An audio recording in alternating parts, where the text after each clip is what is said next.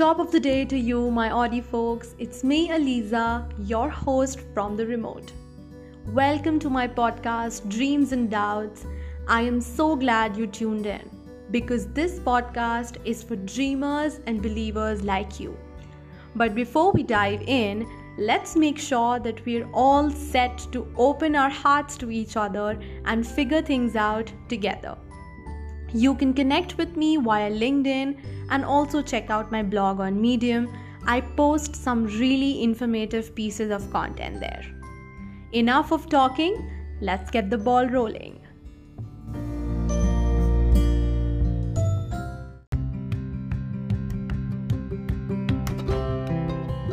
So, today I'll talk about optimism with you guys um, not really looking at the glass half filled kind examples but um, we'll try and look at like really good stuff that's basically helping you add that oomph factor to you so like you gotta be um, very rigid and flexible from within to sort of emanate that uh, positivity only then you can add that kind of a crazy oomph factor to you.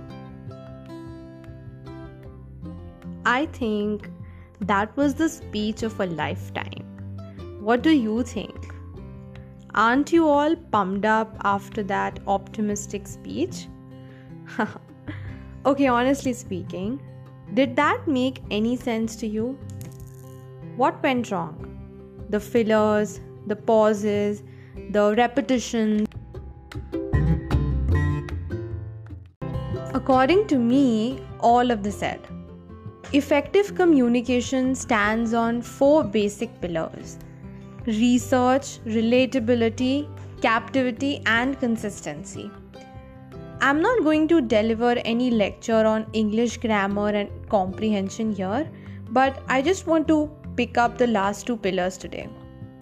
In the arena of social media rage, and now that one on one conversations have almost raised down, SMS lingos have become the second language of the teen town.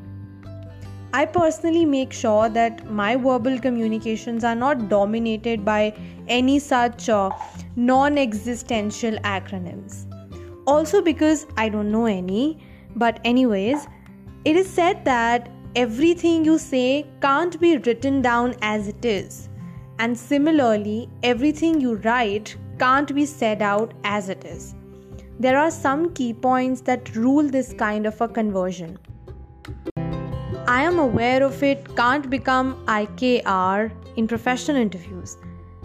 Talk to you later isn't TTYL in online networking space.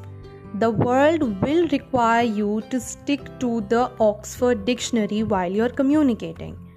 Believe me, I thought LMAO was a famous company until I googled to check it was laughing my ass off. I personally don't find it cool and crisp at all, since that's the popular argument. Because I'd rather type G O O D N I G H T than put a thousand dots and a 10,000 emojis after I write GN isn't it too dysfunctional with just a limited scope that's just Instagram? And then, if you only know OP stuff, cool AF, etc., you miss out on the actual content. And this introduces the ums and ahs and really likes, sort ofs, and fillers like that in your speech, which breaks the whole continuity and flow of thoughts not just for you, but also for the listener. Consummation of more and more highlight and reel type content has hampered our productivity and the ability to focus on minute details.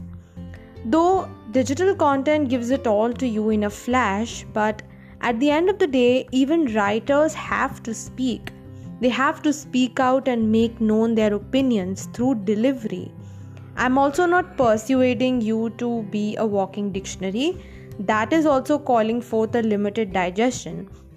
I just mean to say that this pomp and garnish is required only when your content is hollow. All of this won't be worth it when your expression starts speaking. Let's work on that. Thank you so much for plugging into this episode of Dreams and Doubts. I hope you enjoyed it as much as I did bringing it to you. If yes, then make sure you're subscribed to our show and give it a 5 star rating. If you have questions or feedback, you can always leave a comment below. And wait, you can also download this episode and listen to it on the go. Uh, okay, that's enough of the information. See you next Sunday. Cheerio.